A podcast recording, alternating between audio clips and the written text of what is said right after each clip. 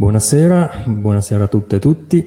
Siamo di nuovo in diretta con eh, le, le, nostre puntate di comunicazioni di servizio, questi appuntamenti settimanali che mh, mm, ritornano dopo la pausa estiva e mh, mm, momenti durante i quali intervistiamo eh, personaggi importanti, eh, aziende, artisti, professionisti che hanno delle storie da raccontare, storie interessanti, storie importanti. Quello che facciamo noi è proprio questo, comunicare queste storie, perché noi siamo un'agenzia di comunicazione, noi siamo Francesco, che sono io, e con mio fratello Alberto portiamo avanti questa uh, avventura che è la Patrucco Comunicazione, che da oltre dieci anni a Torino si occupa di comunicazione, questa è la parola chiave, in tre ambiti specifici, la grafica, il video e digital nelle diramazioni web e social. Dopo questa eh, introduzione doverosa, passiamo subito al clou di questa, di questa oretta che passeremo insieme, con, eh, introducendo l'ospite di oggi, che è già collegato e quindi lo faccio apparire a video magicamente, Federico Madaro. Benvenuto Federico. Grazie, grazie, saluti a tutti e a tutti. Allora, Federico Madaro, innanzitutto è un amico, ci conosciamo da una vita, ma oggi è in veste qui di eh, insegnante di lingua cinese, ma non solo, vado a leggere perché il suo curriculum, perché questo sia un estratto, è molto vasto. Eh, oltre ad essere insegnante di lingua cinese, docente al Dipartimento di Lingue e Letterature Straniere dell'Università di Torino, insegnante in, in parecchie scuole di lingue, consulente linguistico per aziende e privati, autore di testi per lo studio della lingua cinese, tra cui la grammatica in due volumi per l'editore SEB 27 di Torino direi che di roba ce n'è, giusto? Beh, insomma, sì, questo non tutto contemporaneamente, comunque. Questo, e manca un, sacco, manca un sacco di cose che magari nel corso della puntata ci racconterai. Io ti chiederei subito mh, mm, perché sei finito a, um, ad avere a che fare col cinese. Partirei da un aneddoto che mi sembra molto carino, interessante, insomma, un po' per scaldare eh, la puntata un aneddoto che risale a circa 30 anni fa, Federico Madero e io siamo amici appunto da una vita, dal, dai tempi del liceo, eravamo in vacanza insieme a Sanremo. E Federico mi porta a mangiare in un ristorante cinese, probabilmente era la prima volta che entravo in un ristorante cinese. E mh, nel mio stupore, sapevo che eh, studiavi cinese perché forse era il primo anno di università, eh, arriva la cameriera e ti mette a parlare in cinese con, con questa cameriera, ma con una nonchalance e facilità che eh, io avrei col, col, col, mio vicino di casa, insomma. Ah, insomma e questa cosa adesso... mi, mi, stupì parecchio. Allora, forse non così, così facilmente, ma io questo aneddoto, Quindi... devo, eh, devo, essere sincero, non me lo ricordavo, però eh, insomma, sono contento che ti sia rimasto in mente. Sì. Io ormai sono così, eh, ricordo le cose di 30 anni fa, non ricordo cosa ho fatto ieri, ma credo sia un classico dopo una certa età. E, ehm, no, perché sei arrivato a studiare la lingua cinese?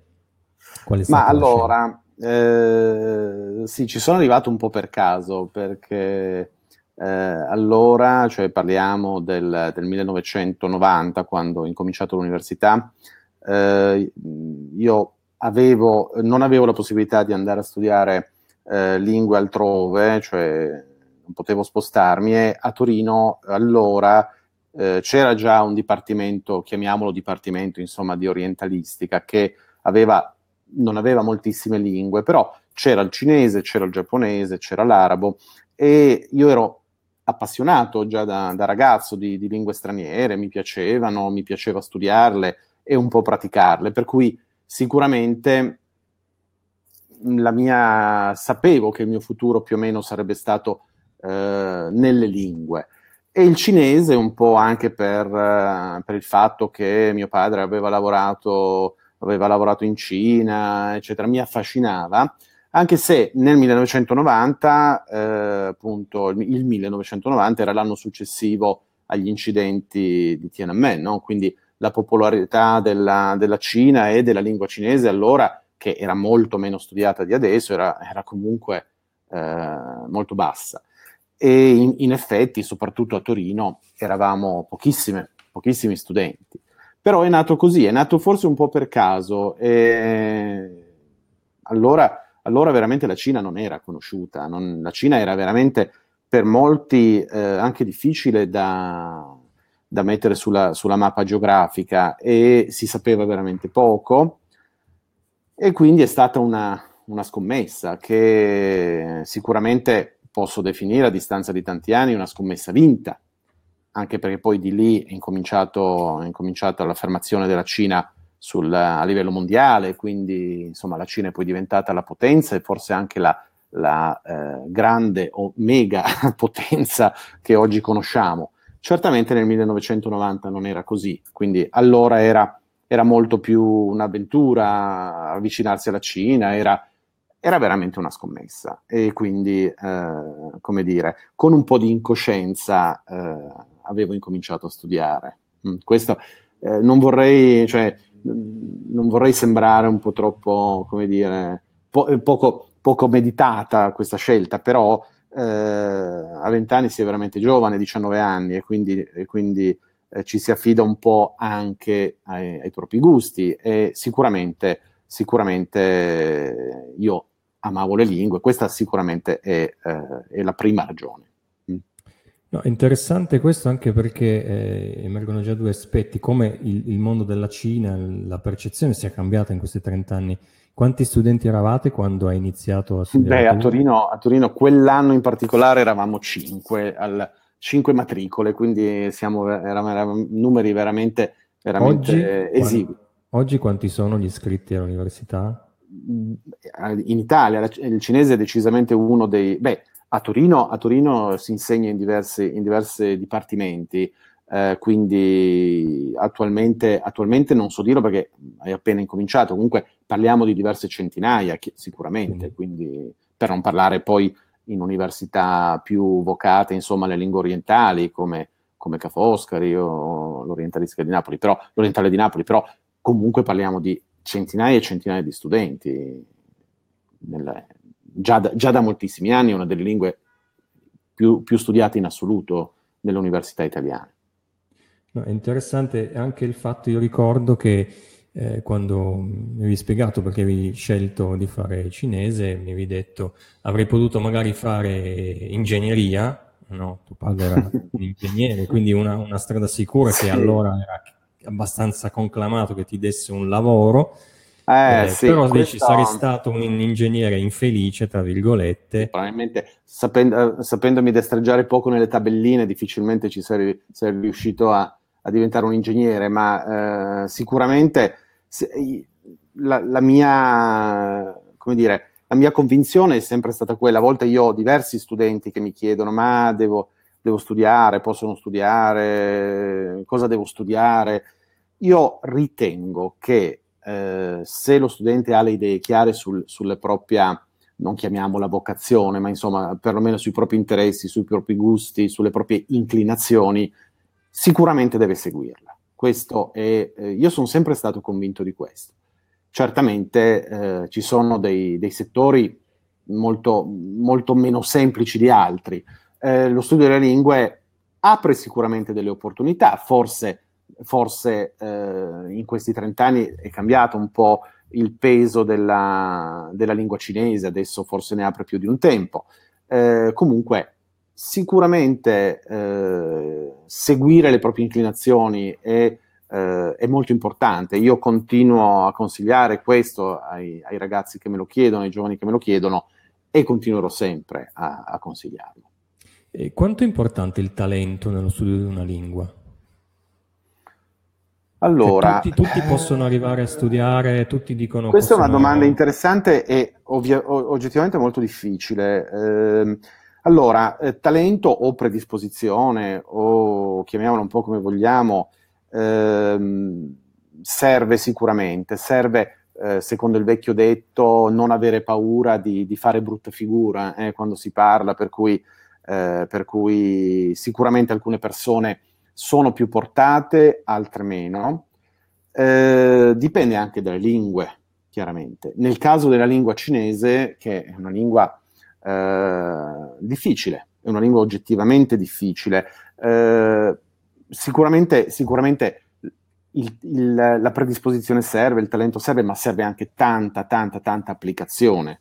Quindi eh, quello che posso dire comunque è che eh, non esiste eh, una, una, lingua che, che, non si possa imparare con impegno e sicuramente il cinese il cinese si può imparare. Eh, io a volte faccio, faccio questo esempio, no? io paragono lo studio della lingua cinese alla corsa. Eh, è chiaro che quando una persona incomincia a correre, a, a, fare le prime sgambate, i primi chilometri, eccetera, non è che pensa di andare subito a correre la maratona di New York.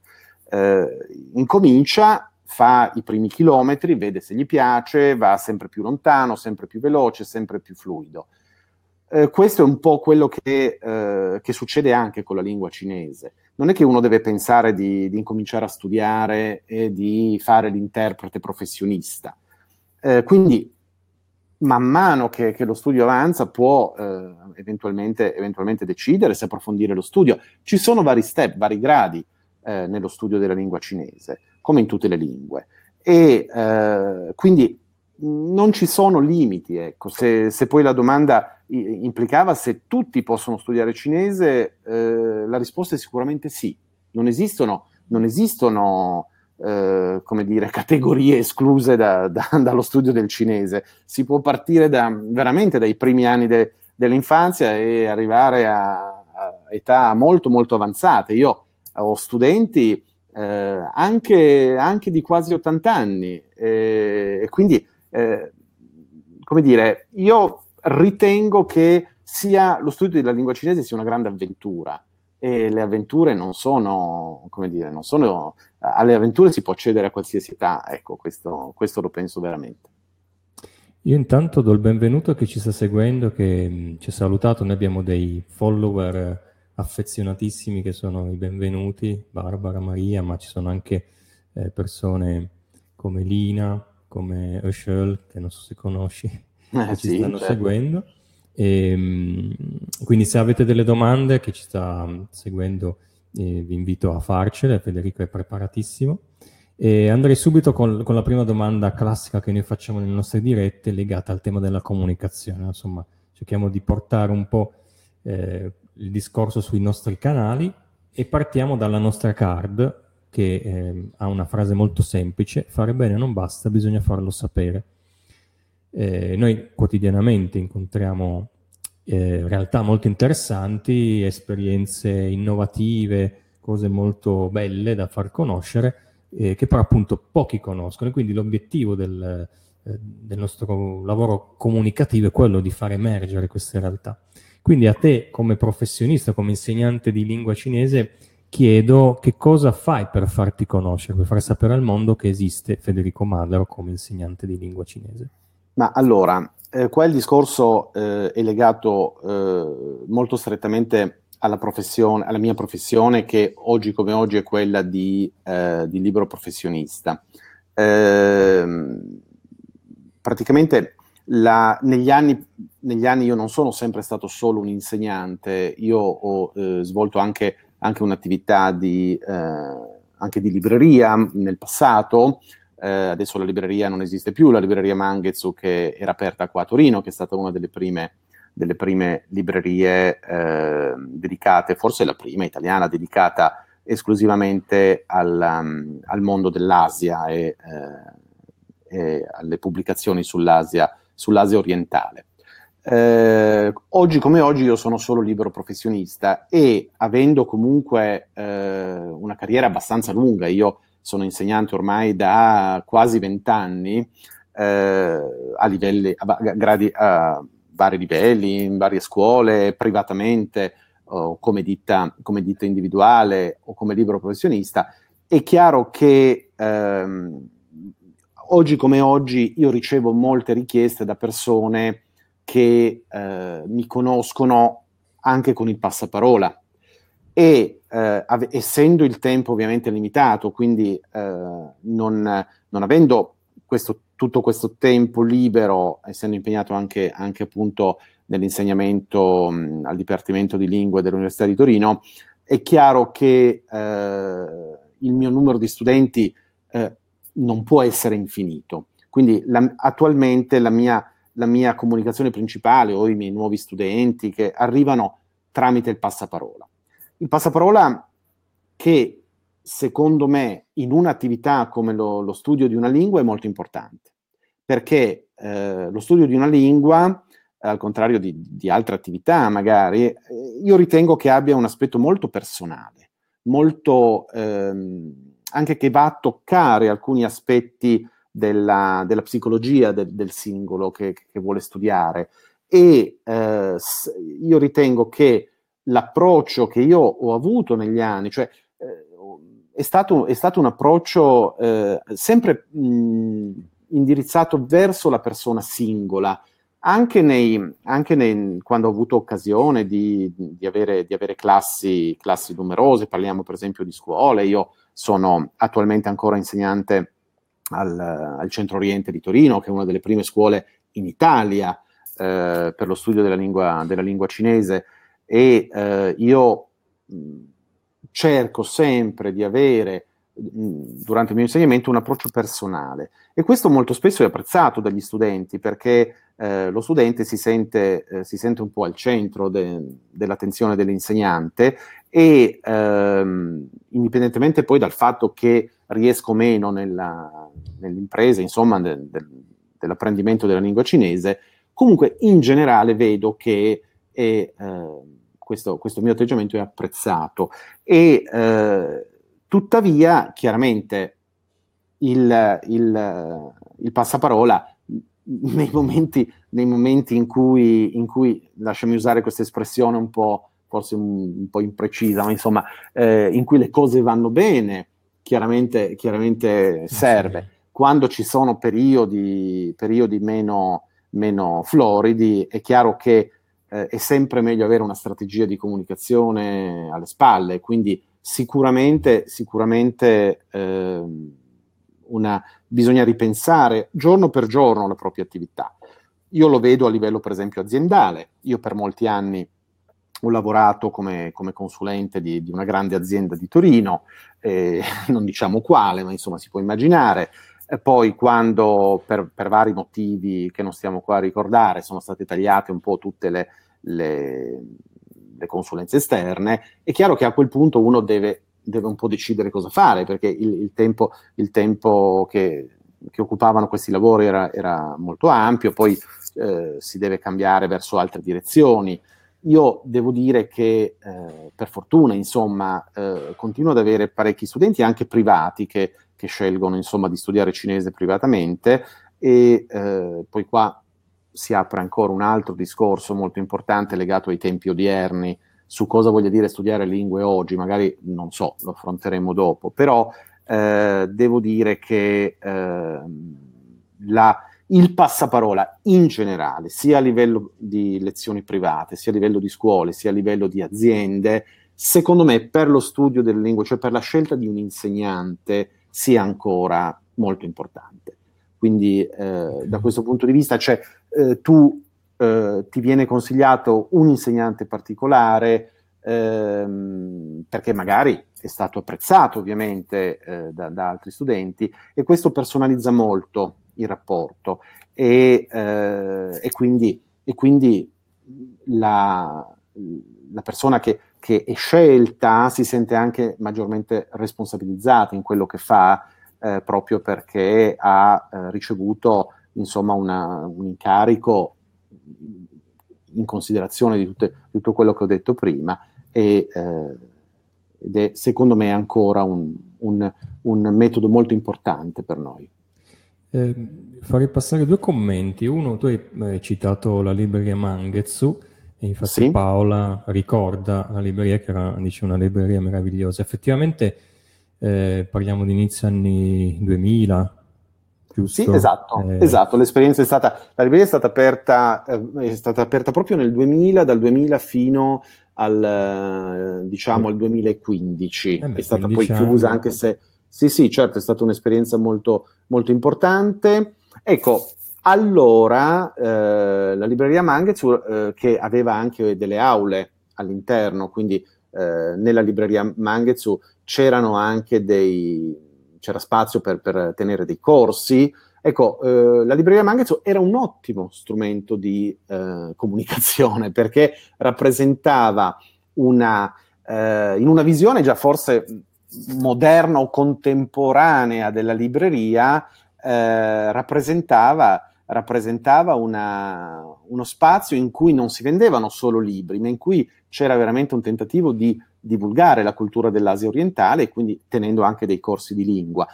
La cosa molto, molto bella di quel periodo è che eh, la libreria Mangetsu era una porta aperta, quindi era una porta aperta e io molto spesso ho ricevuto richieste di insegnamento, eh, non solo della lingua cinese, che ovviamente eh, poi facevo io personalmente, ma anche, anche per altre lingue, eh, lingua giapponese o altre lingue, ehm, direttamente da clienti della libreria o da persone che entravano nella libreria eh, interessate alla cultura e che poi finivano magari a chiedere se era possibile avere, avere seguire dei corsi di lingua cinese, dove, era possibile conoscere degli insegnanti privati, eccetera. Quindi da quel punto di vista, anche come eh, corollario a quanto è stato detto, a quanto mi hai chiesto precedentemente, eh, la libreria o lo spazio aperto eh, al pubblico, se così possiamo dire, eh, o sulla strada, era un ottimo strumento di comunicazione in diretta e eh,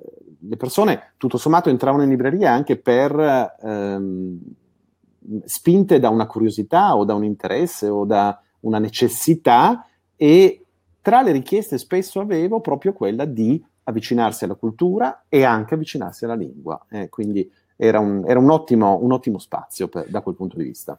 Eh, Alberto ha fatto passare delle, delle immagini di strumenti comunicativi con, che, che, abbiamo fatto insieme in quegli anni, sì, come sì, sì, abbiamo collaborato, quindi eh, c'erano i segnalibri, le card, avevi fatto dei poster con degli artisti, eh, c'era un sito, mangetsu.biz, che era comunque un punto di riferimento, era anche un, un blog con, con news, le, le ultime uscite, insomma eh, facevi portici di carta, partecipavi a eventi, avevi fatto presentazioni sì, sì, di libro. Insomma. Per me è stata un'esperienza molto importante, molto importante, devo dire anche eh, umanamente importante, quindi non solo professionalmente, ma anche umanamente, perché sicuramente eh, ho conosciuto ho conosciuto tantissime persone in libreria, eh, molte, molte, di queste persone sono ancora mie, mie, miei amici personali o rimaniamo ancora in contatto eh, purtroppo non personalmente, ma tramite, tramite i social, per cui devo dire che eh, chiaramente è stato un capitolo importantissimo nella, nella mia vita, che però eh, ho dovuto chiudere mh, per, per, vari motivi, innanzitutto sulla, il primo dei quali eh, ovviamente è eh, più importante, insomma la difficoltà di gestire uno spazio, uno spazio commerciale eh, come, come quello di una libreria di nicchia, eh, con i costi di gestione, con con gli, spazi. Poi chiaramente ci sono anche altri motivi, eh, non solo quello, ma eh, sicuramente, sicuramente eh, i tempi eh, erano, stavano cambiando e eh, la libreria, la, libreria, fisica, la libreria sulla strada aveva vissuto e sta vivendo tuttora delle grosse trasformazioni, delle grosse difficoltà legate ai tempi, chiaramente. In questo senso è interessante il commento di Sandro che dice anch'io, e la testimonianza diretta, anch'io ho iniziato grazie a Mangetz, quindi sì, abbiamo sì, un testimonial. Assolutamente, assolutamente, un fedele studente, certo. Eh, c'è invece l'intervento di Barbara che mm, fa una domanda molto interessante, dice io ho fatto linguistico, zero talento, molta timidezza, e questo la timidezza non aiuta, eh. forse lo dico personalmente essendo io molto timido a comunicare, a tirare fuori, perché quello che mi ha insegnato sì. Federico è sempre di comunicare, di parlare, non aver paura di sbagliare, non stare a pensare a, alla coniugazione perfetta, ma tu devi comunicare con la persona che hai davanti. E lei chiede, adesso si studia anche il cinese al liceo o solo inglese e francese? Allora, ultimamente, parliamo ultimi, nell'ultima decina d'anni, si è ormai diffuso, diffuso abbastanza, abbastanza capillarmente lo studio, lo studio del cinese eh, nelle, lingue, nelle scuole anche in alcune scuole elementari, eh, a livello sperimentale, a scuole medie, scuole, scuole superiori soprattutto, e ormai è eh, molto diffuso come lingua, come lingua, proprio curricolare, quindi come, come altre lingue, eh, si studia come, come, qualsiasi altra lingua europea. E mh, questo sicuramente ha aiutato la diffusione della, della lingua cinese tra i giovani e i giovanissimi. E questo è molto importante perché ehm, comunque la lingua cinese per molti anni, se non per molti decenni, e in certi casi ancora adesso, è considerata eh, una lingua sui generis, quindi una lingua diversa, una lingua eh, speciale, eh, una lingua sicuramente difficile, questo è un dato oggettivo, ma eh, una lingua forse eh, impossibile da imparare. Ecco, questo, questo, ecco, la diffusione a livello, a livello di scuola eh, forse serve un po' a sfatare questi miti. Eh, la lingua cinese si può imparare tranquillamente come qualsiasi altra lingua. E ehm, poi per quanto riguarda il discorso della timidezza, eh, che forse è venuto fuori anche dall'intervento, eh, sicuramente, sicuramente eh, essere timidi può creare qualche problema naturalmente, però la, ehm, l'approccio verso, verso, l'altro non può prescindere dalla lingua, cioè se io eh, ho intenzione di conoscere eh, una persona eh, diversa da me, eh, diversa eh, eh, il mio prossimo, se così lo vogliamo dire, sicuramente passare da, da ci sono vari modi chiaramente, ma il passaggio dalla, dalla lingua è fondamentale quindi eh, nel, nel, caso in cui si voglia conoscere una, voglia conoscere una cultura nuova e una cultura, questa sì, così diversa come quella cinese, è chiaro che eh, non si può prescindere dalla lingua. E eh, il, la timidezza può essere superata dal, appunto dal, dal, dallo studio, dall'interesse verso, verso una, certa, una, certa, cultura e anche dall'interesse mh, e dalla curiosità nel conoscere cose nuove io ritengo che eh, lo studio di una lingua aiuti moltissimo a capire que- tutte queste cose nuove e queste cose diverse che, che esistono nelle culture, di, nelle culture appunto eh, differenti dalla nostra. E, e, sia un passaggio imprescindibile, sia un passaggio imprescindibile, soprattutto per eh, realtà così lontane dalla nostra. Eh, è interessante questo tema della cultura, c'è anche un intervento eh, che però ehm, congelerei un attimo. Ti chiederei però, perché dalla lingua siamo passati a cultura. Sì, Io quello certo. che eh, è sempre stato molto interessante chiacchierare con te di questi temi, perché è venuto fuori che cosa significa la Cina, la Cina come approccio, come vita, come stile. Eh, tu mi hai raccontato degli episodi, no? per dire come la, mm, la stessa cosa che eh, si dice un italiano, mh, mm, la reazione è diversa, oppure la stessa cosa la devo dire in un altro modo, oppure come ci sono certi cliché.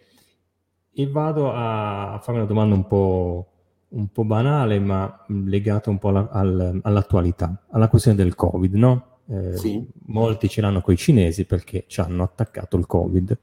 Sì. Si gira un po' questa cosa, no? Sti cinesi, se stavano eh, a casa loro anziché andare al mercato, no? banalizzando molto, però è, sempre poi andare a trovare il nemico, no? il, il, la, persona, il, la, persona, il ceppo con cui prendersela per questa cosa. Quindi c'è questa, questa cosa strana, i cinesi che lavorano tanto, che ci portano anche via il lavoro perché eh, molte cose vengono prodotte là. Dall'altro il fascino per una cultura, no? perché il viaggio in Cina è una delle mete più ambite, eh, tutti vorrebbero andarci, insomma è, è, affascinante come storia. Credo che noi sappiamo pochissimo, anzi forse nulla, si studia nulla eh, della storia. Eh, molto, purtroppo molto poco, certo. Che certo. È, una, è, una, cosa enorme, eh, interessantissima, incredibile. Ecco, come, come ti poni tu di, di, fronte a questa cosa quando magari senti parlare del cinese nei classici cliché, no?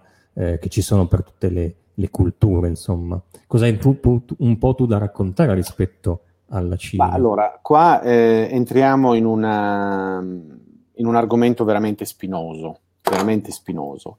Eh, soprattutto in, in, tempi in cui appunto il presidente di, di, grande, di, un grande paese o di un paese grande, insomma, che dir si voglia, ci viene a dire appunto che parla del, del Covid come del virus, del virus cinese.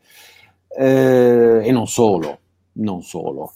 Eh, qua potremmo, potremmo, altro che occupare un'ora nel parlare del, del, dei pregiudizi che ci sono nei confronti dei, della Cina e dei cinesi, eh, della, anche delle falsità che vengono dette, delle imprecisioni, delle, delle malignità, delle superficialità. Quindi potremmo veramente, veramente mh, parlare, parlare tutta, tutta, una settimana di questo argomento. Eh, io sono sparito, non so cosa sta no, succedendo, mi vedete? Sì, ok. Sì, sì, ok. Ecco, eh, detto questo, eh, io come insegnante di lingue eh, devo dire, eh, forse per, per, pudore di chi magari lo pensa ma non lo dice, non è che mi sia mai stato detto direttamente, ah, tu insegni cinese, eh, o raramente, insomma, eh, insegni cinese, questi cinesi, la Cina e quant'altro. Quindi da questo punto di vista il mio commento è un commento ovviamente di... Mh, di persona che si è occupata di cinema, non necessariamente legato alla, me- alla mia attività di insegnante. Ecco, eh, quello che posso dire è che eh, il, i vari pregiudizi che ci sono sulla Cina e sul mondo cinese derivano sicuramente da scarsa conoscenza e eh, da una tendenza eh, della de, del pregiudizio stesso, ad appoggiarsi sulla, io dico sulla, sul sofà, sul divano, sulla, sulla poltrona più comoda. Eh? Eh, superare un pregiudizio è scomodo perché eh, ci sfida, ci sfida ad andare contro del, un, un, pensare, un, pensare, facile.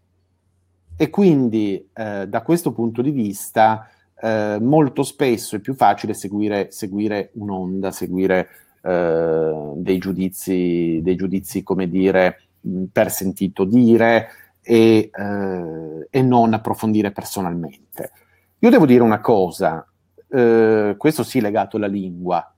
Lo studio di una lingua aiuta decisamente a superare ogni tipo di pregiudizio sulla, su un paese in quanto la lingua, essendo un elemento così eh, intrinseco nella cultura di un paese, e questo vale soprattutto eh, per, eh, per, la lingua cinese, che è basata su caratteri, quindi eh, su, su, un sistema anche di scrittura molto particolare, legato legato eh, proprio mh, intrinsecamente alla, alla, sua, alla, sua, cultura, alla sua storia. Ebbene, stavo dicendo, questo, questo eh, lo studio della lingua cinese eh, può aiutare veramente a eh, capire come, eh, come, pensa una persona cinese e quando tu fai questo passo, questo sforzo di, avvicin- di, avvicinarsi alla, di avvicinarti all'altra persona,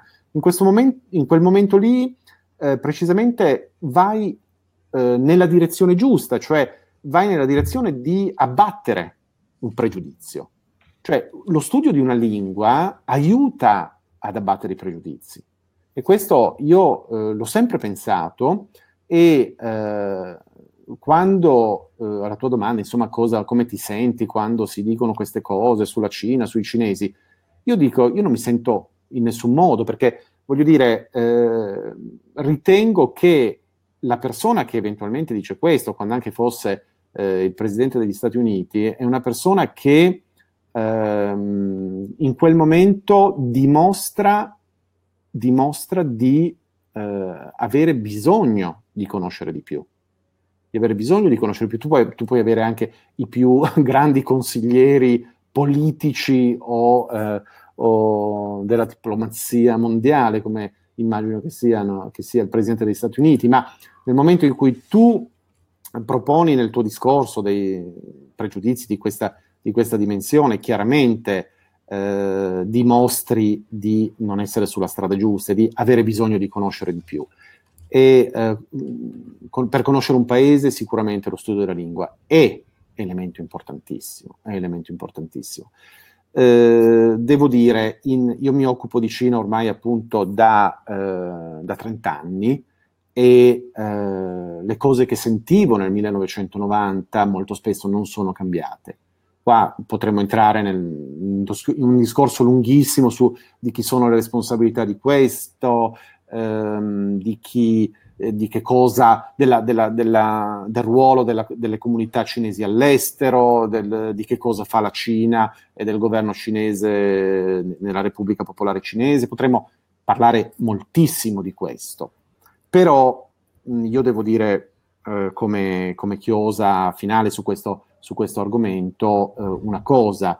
Eh, io solo per la Cina, solo per la Cina, eh, vedo fare i collegamenti così diretti tra una cultura e un governo eh, in carica eh, in questo momento. Cioè, quando uno studia inglese, non è che si mette a discutere sul governo che c'è oggi in Gran Bretagna o sul governo che c'è negli Stati Uniti, eccetera. Cioè, si tende abbastanza a dissociare le cose e a considerare giustamente la lingua come parte integrante di una cultura preesistente o esistente su un piano diverso rispetto alla, alla eh, natura del governo in carica eh, in quel paese stesso.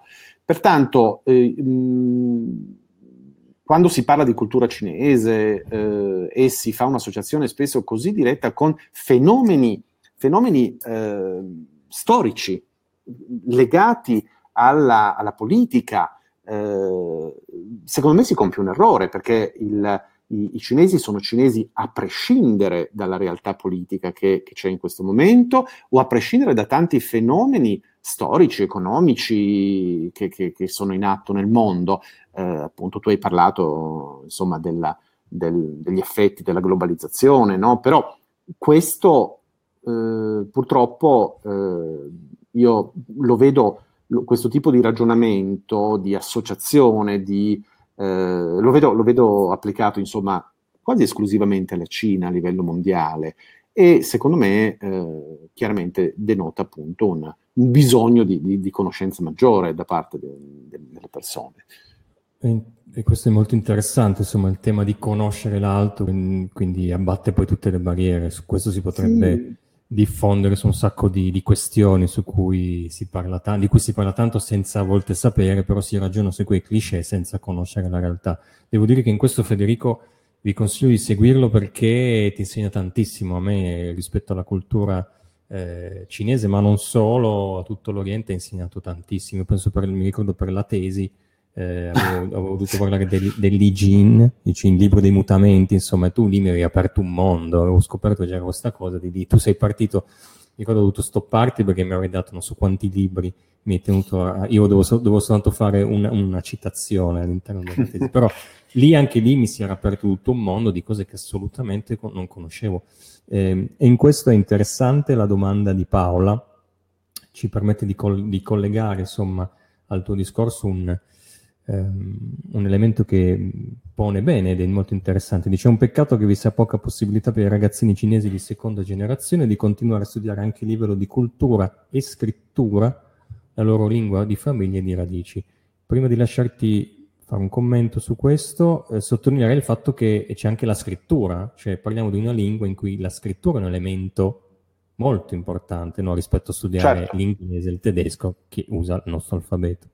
Certo, eh, sì, il, la scrittura, eh, adesso senza entrare troppo nei particolari, comunque, come ho già detto, non è una scrittura alfabetica, è una scrittura che si basa sui, sui caratteri Hanzi, cioè sui caratteri degli Han, cioè sui caratteri cinesi, e eh, i caratteri non sono lettere dell'alfabeto, quindi vanno imparati come unioni di, di tre elementi, no? quindi dell'elemento grafico, il disegnino, quello che, che, si, vede, che si vede insomma dappertutto come, come anche sui menu dei ristoranti cinesi per dire, e eh, quel, quei caratteri cinesi eh, non corrispondono a lettere, ma corrispondono a sillabe, sillabe che eh, derivano dalla, dalla, da un, dalla, lingua parlata eh, soprattutto nel nord della Cina, eh, la lingua cinese contemporanea, detta lingua comune in, in cinese, appunto una, una lingua che deriva dai dialetti, dai dialetti, del nord, soprattutto dal pechinese, un po' come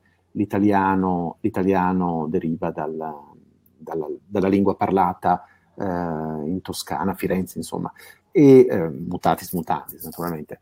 e eh, chiaramente questi caratteri devono essere appresi e devono essere studiati con molta fatica perché ce ne sono tanti da imparare eh, per, una, per una, poter vivere e comunicare eh, in Cina anche a livello base, insomma non bastano 2000 caratteri, per cui chiaramente è un lavoro lungo ed è un lavoro che, eh, tornando alla, all'intervento di, di, Paola, è un lavoro che molto spesso eh, i bambini eh, di seconda generazione o eh, che vivono in Italia eh, non, non, hanno voglia di fare, non hanno voglia di fare perché come dire, questo, a dire la verità, questo è un po' cambiato negli ultimi, negli ultimi anni, nel senso che eh, sempre di più, io adesso parlo della realtà torinese, io vivo a Torino, chiaramente lavoro eh, prevalentemente a Torino, quindi parlo della realtà torinese, eh, esistono delle, delle ehm, associazioni, delle scuole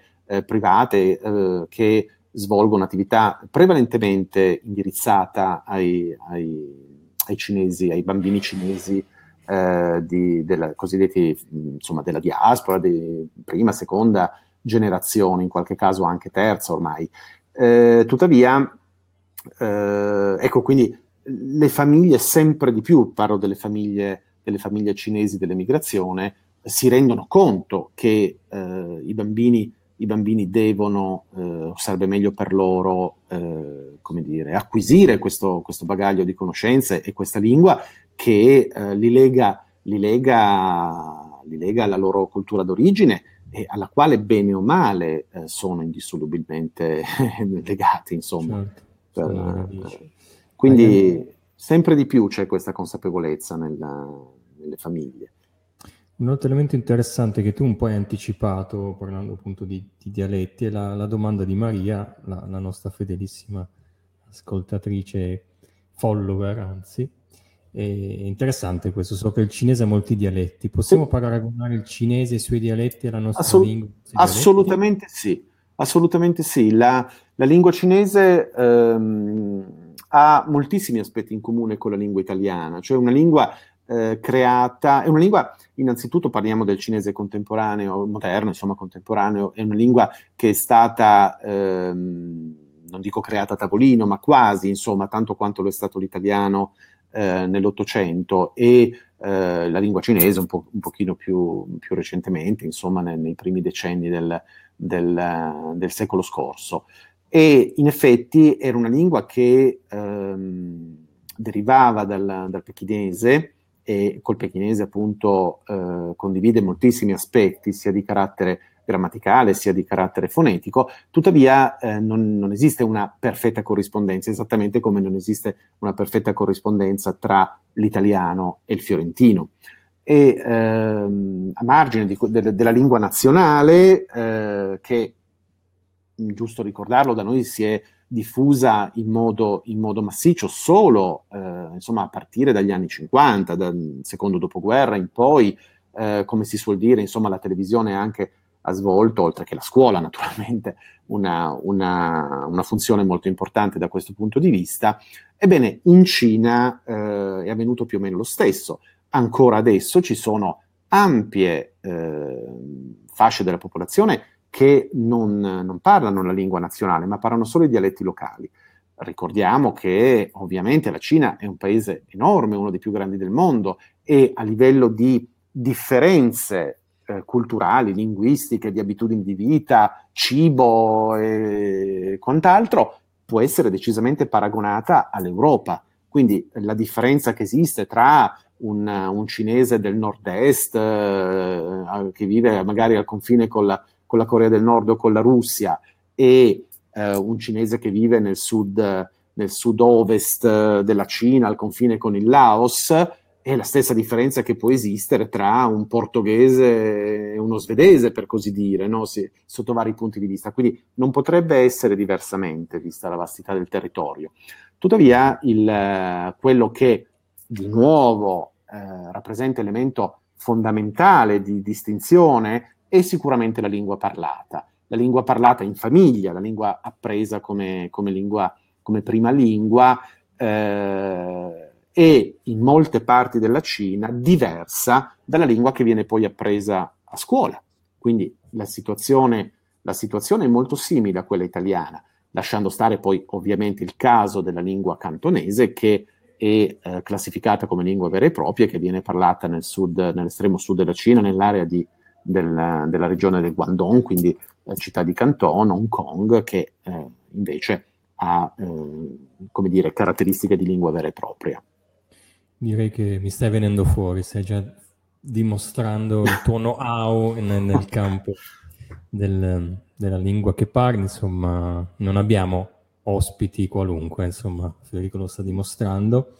E allora farei passare il commento di Paola che rispetto al, all'argomento che abbiamo trattato prima, no? le seconde generazioni, il mantenimento della lingua, ti eh, dice che è una buona notizia quella che, che, hai detto, perché altrimenti andremmo a perdere quel, quel, tutta quella ricchezza linguistica, culturale che c'è e non è poco.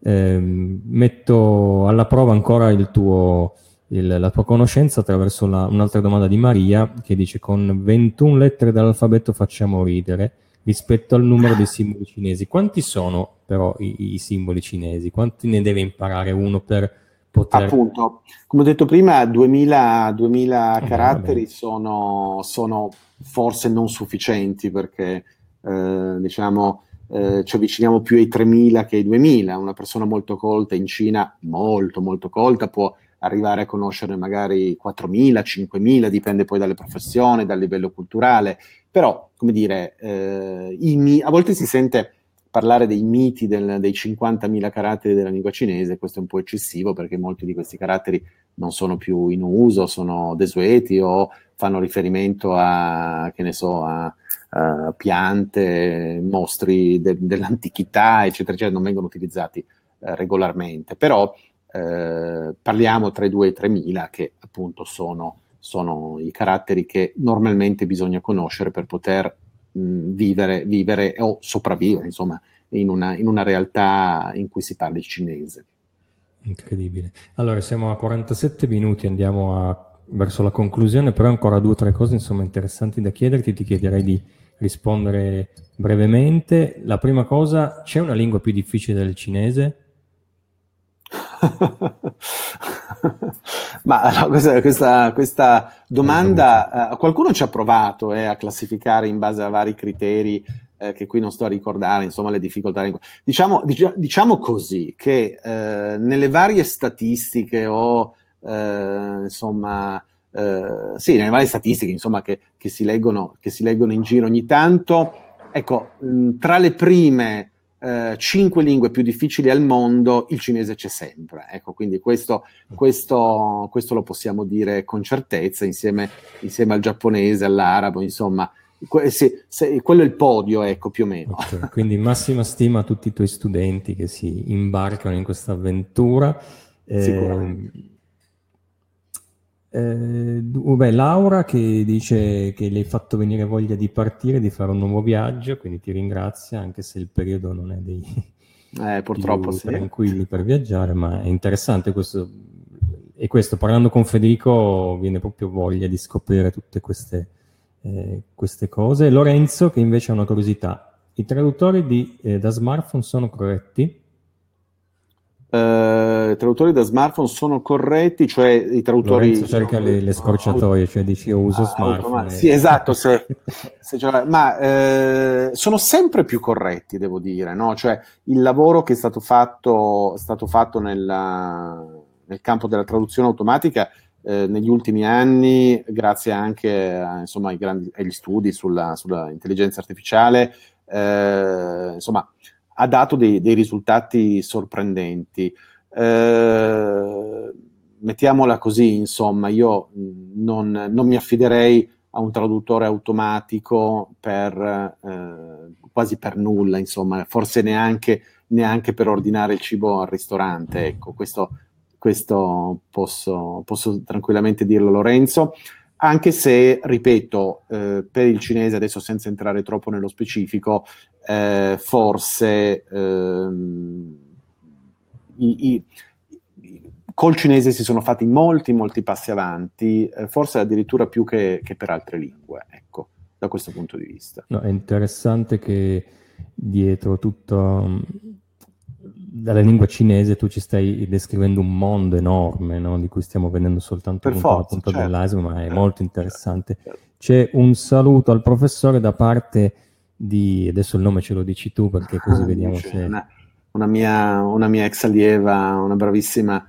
una bravissima allieva del, dell'università, una bravissima nonché vlogger anche, anche che, che, seguo, che seguo su YouTube e consiglio a tutti di, di vedere perché è molto molto brava. Bene. Questo dimostra perché saranno 2000 simboli da studiare, ma sono vera- dirò una banalità, dirò proprio una fesseria, ma sono anche molto simili questi simboli, quindi immagino veramente come cioè, è, un'impresa titanica, secondo me. Una, ma, eh, titanica, ma fino a un certo punto, nel senso, ripeto, eh, sembra tutto più difficile, insomma, eh, chiaramente tu, tutte le attività, se uno le vuole fare bene nella vita, certo, sono certo. difficili, cioè eh, tu, tu stu, eh, suoni, suoni, il piano, suoni la chitarra e sai benissimo cosa voglia dire, cosa voglia dire imparare uno strumento, eh, ma anche, anche qualsiasi altra cosa, cucinare, tante cose nella vita richiedono applicazione. Ecco, for- ecco forse potremmo entrare in un altro discorso se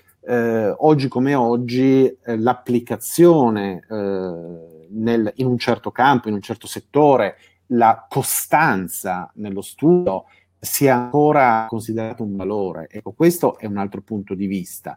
Probabilmente in un'epoca come la nostra, in cui, in cui la accessibilità e la facilità apparente con cui si affrontano alcuni, alcuni aspetti della vita eh, ci, ci, fa credere che sia tutto semplice da fare, eh, probabilmente ci fa dimenticare che in realtà ehm, se ce lo fa una macchina dietro, in realtà non lo stiamo facendo noi, quindi siamo manipolabili in un certo senso.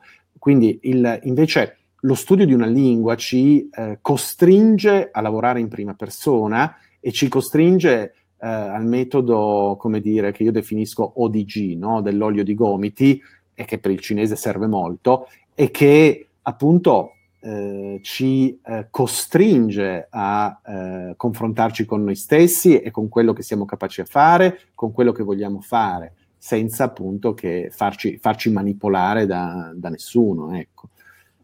Il, il, tempo va, eh, scorre velocissimo, però ci sono tre in, ancora interventi interessanti. Mauro che dice che su Translate di Chrome la parola non è stata, è stata tradotta con bubu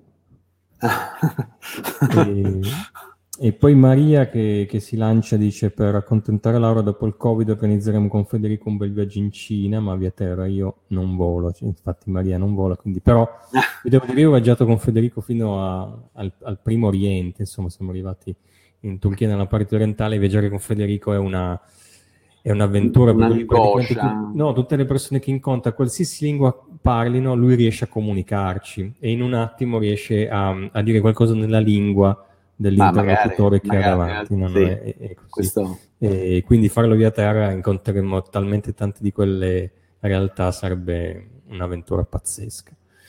E brevissimamente ti do 30 secondi o quanto riesci per rispondere alla domanda di Paola, che però è interessantissima. I gesti possono creare equivoci di comunicazione fra cultura cinese e italiana? Uh, sicuramente sì. Questo è un argomento molto ampio, ovviamente, che uh, riguarda, riguarda, la comunicazione appunto non verbale, che è molto importante.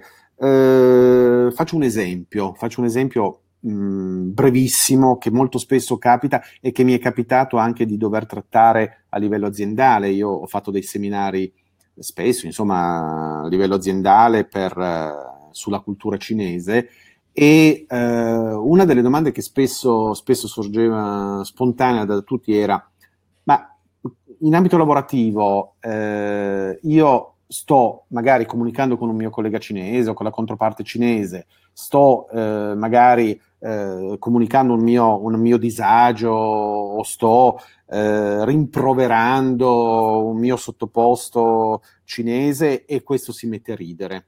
E eh, i cinesi no, mancano di rispetto, eccetera, eccetera. Questo è un caso emblematico. No? Eh, nelle culture orientali, soprattutto in quella cinese, si ride per imbarazzo, non si ride per eh, disprezzare l'altro. Per cui è chiaro che eh, ad una, ad una, in una situazione in cui, situazione comunque sempre da evitare, in cui eh, un italiano eh, si, si, ponga appunto come eh, magari con un suo inferiore, eh, lo rimproveri, eccetera, e questo si mette a ridere, in realtà non deve essere letto come una mancanza di rispetto, ma come una ehm, una forma di, eh, di mh, eccessivo imbarazzo da parte, da parte dell'interlocutore che non sapendo come reagire o come, o come difendersi o come giustificarsi, eh, usa il riso come, come, come forma di comunicazione.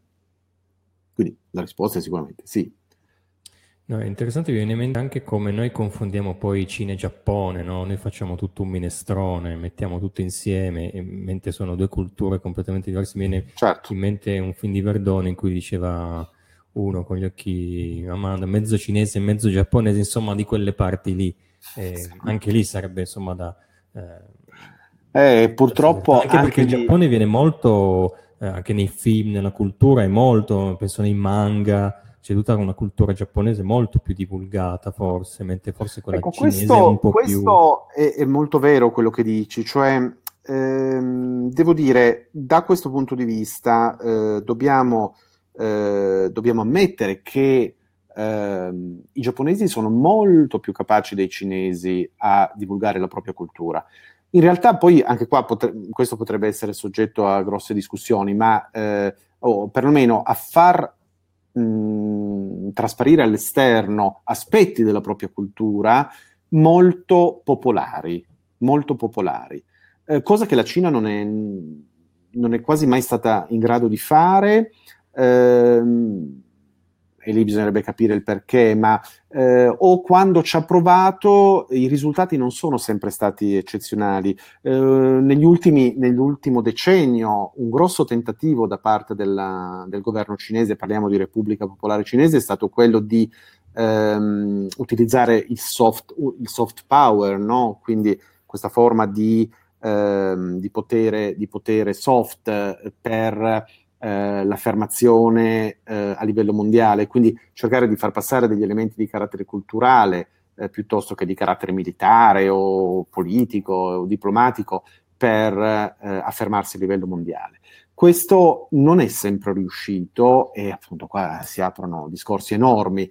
Da questo punto di vista, però, eh, sicuramente il Giappone ha, ehm, è, è, stato, è stato più, più efficace Ecco, non, di, non, ci dimentichiamo che molti, molta parte della cultura giapponese, detta, cioè riconosciuta da loro anche chiaramente, ehm, è eh, di origine cinese. Molti aspetti della, della, cultura giapponese che noi riteniamo eh, originariamente, originariamente, giapponesi derivano dalla cultura cinese, ma a noi sono arrivati tramite il Giappone e grazie alla, alla, alla capacità di divulgazione della, della, del Giappone. Ok, eh, siamo a 58 minuti. Io avevo tutto un pezzo di chiederti sul Covid, su come è cambiato il tuo modo di insegnare in questi ultimi mesi, no? A distanza, come cambia eh, una, Questo è un argomento molto, molto scottante perché è incominciato, è cominciato ieri, ieri i nuovi corsi, i nuovi corsi in università, è un argomento molto, molto delicato perché chiaramente Oggi si parla di didattica a distanza con molta facilità, però in realtà ci sono ancora grandissimi problemi. Io devo dire a livello di insegnamento uno a uno, già da tempo insegno, insegno online utilizzando soprattutto strumenti quali Skype. Eh, quale Skype? Il, il, um, da questo punto di vista, quindi, non, non, la didattica a distanza sicuramente non ha rappresentato per me una totale, una totale novità. Eh, io ho diversi studenti che seguo, che seguo eh, già da tempo su, su, su online. Eh, devo dire però che ehm, sono tutti studenti che seguo da tanti anni e ehm, sono studenti già di livello avanzato che ovviamente non richiedono tutta una serie di eh, istruzioni su, anche solo su come posizionare la bocca per esprimere certi suoni, eccetera, cosa che fatto online più difficile. Rappresenta, rappresenta un, grosso, no, un grosso ostacolo. sarebbe un discorso molto lungo, è interessante lungo. capire come cambia l'insegnamento, magari da un giovanissimo, tu hai detto hai anche studenti molto più age, però appunto il tempo siamo a 59 minuti e 45 secondi, però abbiamo ancora da fare tre cose. Una è far vedere, ci, ci tenevo, la, la grammatica eh, che tu hai, hai scritto la parola, la frase della lingua cinese moderna standard, che è stato un lavoro che so che ti ha impegnato molto, di cui sei molto eh, orgoglioso. Sì, diciamo, è un, lavoro, è un lavoro che rientra un po' nella mia, nel filone un po' della mia della mia vocazione, insomma, chiamiamola così, alla divulgazione della, della, lingua cinese della cultura cinese. Quindi ho cercato, mie, nel limite, insomma, delle mie capacità, di eh, presentare quello che io sapevo della, della lingua cinese eh, e anche come, come, frutto dell'esperienza di tanti anni di insegnamento, eh, anche, anche, fuori dall'ambito universitario, anzi direi soprattutto fuori dall'ambito universitario, perché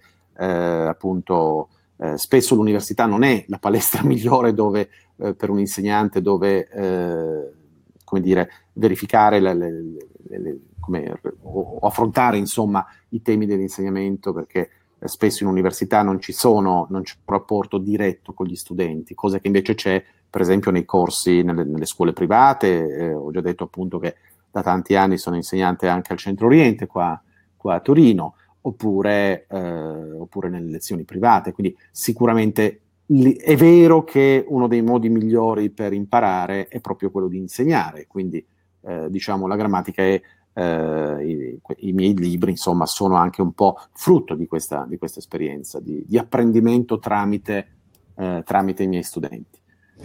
Eh, visto che hai dimostrato di essere un ospite preparatissimo, io credo che eh, sia doveroso far... Eh, e appunto Maura Pascalis appunto dice che è la grammatica migliore in circolazione, quindi secondo me Mauro ha assolutamente ragione. E, ehm, farei vedere i tuoi contatti, ehm, quindi se qualcuno ha certo. piacere di, di, di, contattarti, di sapere delle cose, abbiamo una slide eh, con i tuoi riferimenti, il tuo numero di telefono, l'email e poi le due pagine Facebook eh, che sono collegate un po' al tuo lavoro. Ehm, prossimo appuntamento di comunicazioni di servizio sarà eh, giovedì della prossima settimana, il 15 ottobre. Avremo ospite Mirko Labella, che è uno psicoterapeuta cognitivo che ci spiegherà come funziona il nostro cervello. E eh, sarà un'inter- una puntata interessante perché eh, un, Mirko è molto esplosivo e quindi ci racconterà cose molto interessanti. Prima di ringraziare te e chi ci ha seguito, farei ancora vedere le, gli hashtag, le parole chiave che sono venute fuori oggi.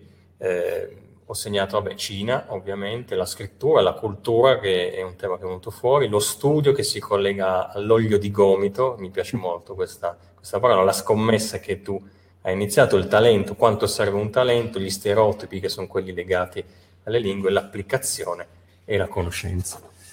Grazie mille Federico, sei stato grazie, come grazie sempre Francesco. Un, grande, un grandissimo ospite, hai tenuto altissimo come, come è stato in passato il livello delle nostre dirette. Grazie infinite eh, a, chi, a, chi, ci ha seguito, eh, che ci sta facendo i complimenti, quindi Maria, eh, lo stesso Lorenzo, Barbara, abbiamo sia follower eh, affezionati ma anche nuovi, nuovi seguaci, quindi grazie a voi perché comunque le vostre domande sono sempre quelle che arricchiscono molto la puntata e ci hanno per, permesso di, eh, grazie anche a Enrico, che ci segue anche lui sempre, eh, un saluto da Xian Fu, non so se è giusta la... Jianfu, Jianfu. Vedi che è cazziato nella pronuncia, ma ci sta. Grazie mille Federico. E... Grazie, grazie a te, grazie a Patruco Comunicazione. Arrivederci. Ciao.